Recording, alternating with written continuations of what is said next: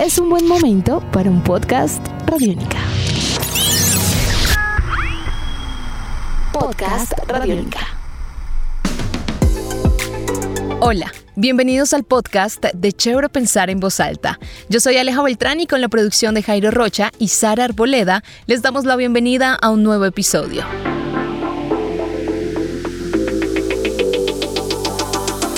En esta ocasión queremos invitarlos a reflexionar sobre el papel que han desempeñado las mujeres en el cine nacional. Las mujeres hemos participado activamente de la creación y surgimiento de la industria cinematográfica en el mundo. Sin embargo, en muchas ocasiones nuestro papel se ha visto reducido al cumplimiento de los estereotipos establecidos por la sociedad del momento. Por ello, no sorprende que en los últimos años, junto con el auge de las conversaciones sobre la igualdad de género, la representatividad de la mujer en el cine haya ganado tanta notoriedad. Cuando uno escucha hablar de las brechas de género en la industria cinematográfica, piensa en que aquí la cosa no es tan grave. Pero según la investigación del colectivo Killer y CineLab, en nuestro país las brechas de desigualdad en la industria requieren una atención urgente y decidida. Pero entonces, ¿qué es lo que nos motiva a contar en medio de una cultura que nos invisibiliza? Me mueve contar historias de mujeres porque creo que las mujeres son quienes han defendido la vida en Colombia, quienes han mantenido procesos de resistencia y defensa del territorio, quienes todavía hoy mantienen saberes ancestrales en las comunidades. De las mujeres he aprendido la fuerza y la valentía de defender y de ser una misma. María Fernanda Carrillo, documentalista e investigadora creadora del documental Cantadoras, Memoria de Vida y Muerte en Colombia. De pie te misión. Despierten ya, que ya su mamá se está acabando, que ya tu mamá se está acabando.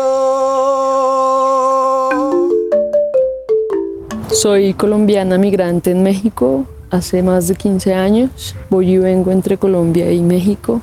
Son mis dos países y desde allí he logrado construir un poco también una perspectiva desde afuera de lo que nos ha sucedido con la guerra en Colombia y desde adentro a partir de pues, las perspectivas que he logrado aprender de mujeres y de los pueblos afrocolombianos en donde principalmente he trabajado en el Pacífico y en el Caribe colombiano.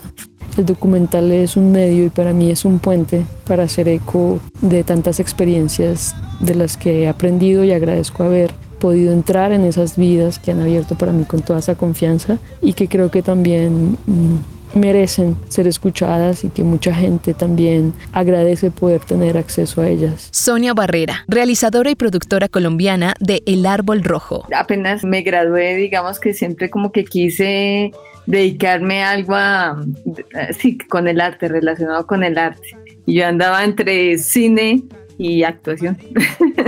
eh, decidí estudiar cine y en la noche estudiaba actuación, ambas. Y digamos que, que en un momento pues me, me ganó la parte como de, detrás de cámara, siempre me, me atrajo, como, me atraía mucho el saber cómo se hacía algo que yo después ya estaba viendo, como tener ese secreto, ¿no? Es como tener la información de como algo que, que ve todo el mundo, tanto de televisión, de cine, todo lo audiovisual, y pues tener como esa información privilegiada, digamos que era como ahí medio, me causaba como mucha magia eso.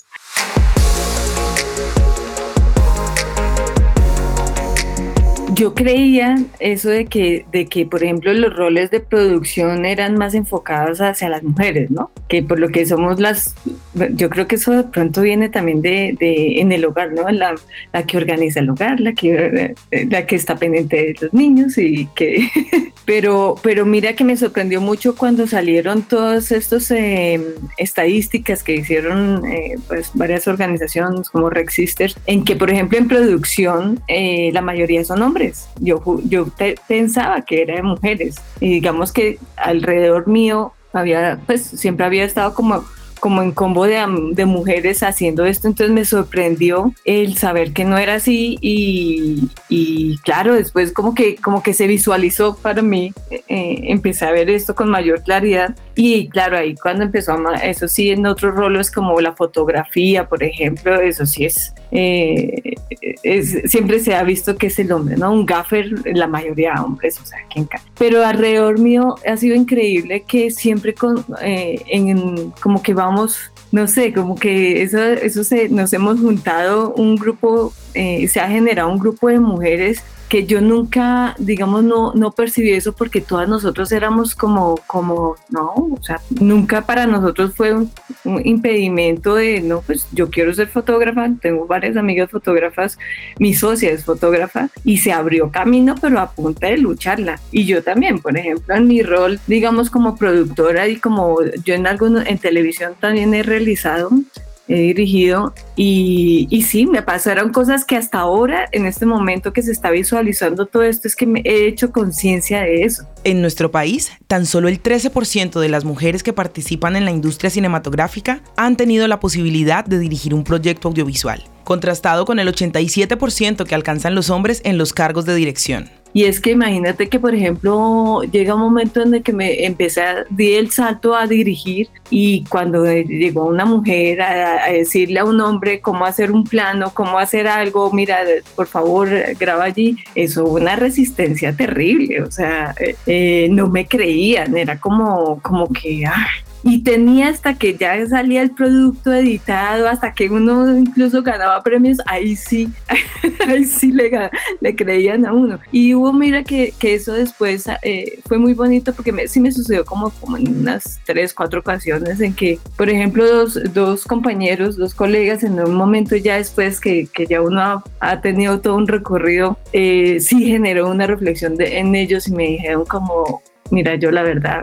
fui puro machista, man. O sea, lo acepto, lo acepto. Fue puro machismo de que yo te hacía tanta guerra para la vaina, ¿no? Y me tocaba tanto como, hermano, pero haga eso, por favor. O sea, tiene que uno ser, eh, ponerse en una posición tan defensiva que eso a mí me parece re harto.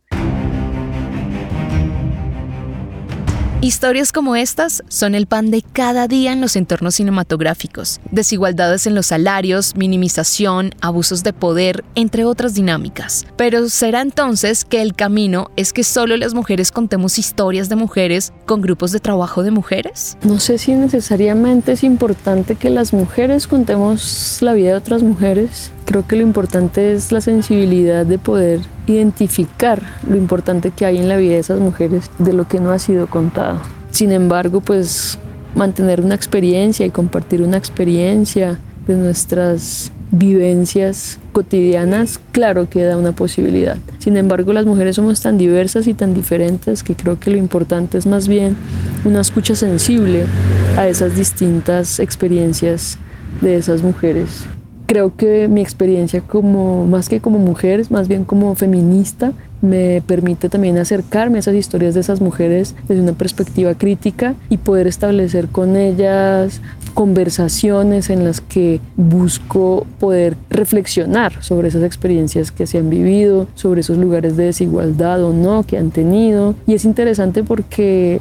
siempre me enseñan una manera distinta de entender las cosas, siempre me enseñan eh, mucho sobre la praxis feminista más que sobre un discurso o una identidad feminista, en cómo poder eh, defender la tierra, en cómo poder eh, encontrar una práctica de liberación al cultivar una mata de plátano. Creo que eso es como lo más profundo en el quehacer documentalista que he podido entender, que como mujer, como feminista, puedo llegar a entender de diversas mujeres con las que he tenido la posibilidad de compartir en diversos territorios en Colombia.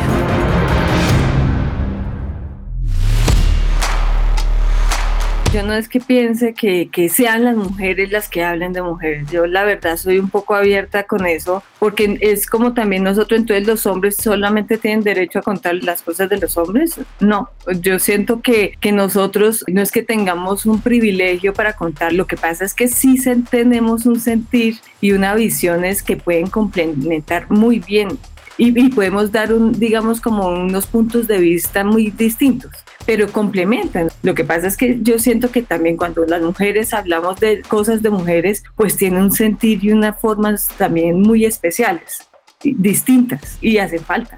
El camino todavía es largo y culebrero. pero sin duda alguna, poder identificar las desigualdades existentes nos permite ampliar el panorama sobre las posibles soluciones que en conjunto debemos implementar para que las conversaciones de igualdad de género y visibilización del aporte femenino al cine colombiano sean una realidad. Yo siento que ya está empezando, falta un montón de camino por recorrer. Ya se está generando una conciencia, pero, pero sí siento que, que nosotras ya estamos como también eh, poniendo, dándonos nuestro lugar, porque es que hay veces nosotras mismas somos las que, las que generamos eso, ¿no? Como que nos retraemos, como que nos da cosa, como que esperamos a la aprobación de, de los hombres, ¿no? O sea, nosotros podemos y podemos demostrar, y si no la sabemos, pues nos las inventamos o nos apoyamos, y siento que ya se está generando un poquito de cambio en nosotras y también obviamente en los hombres.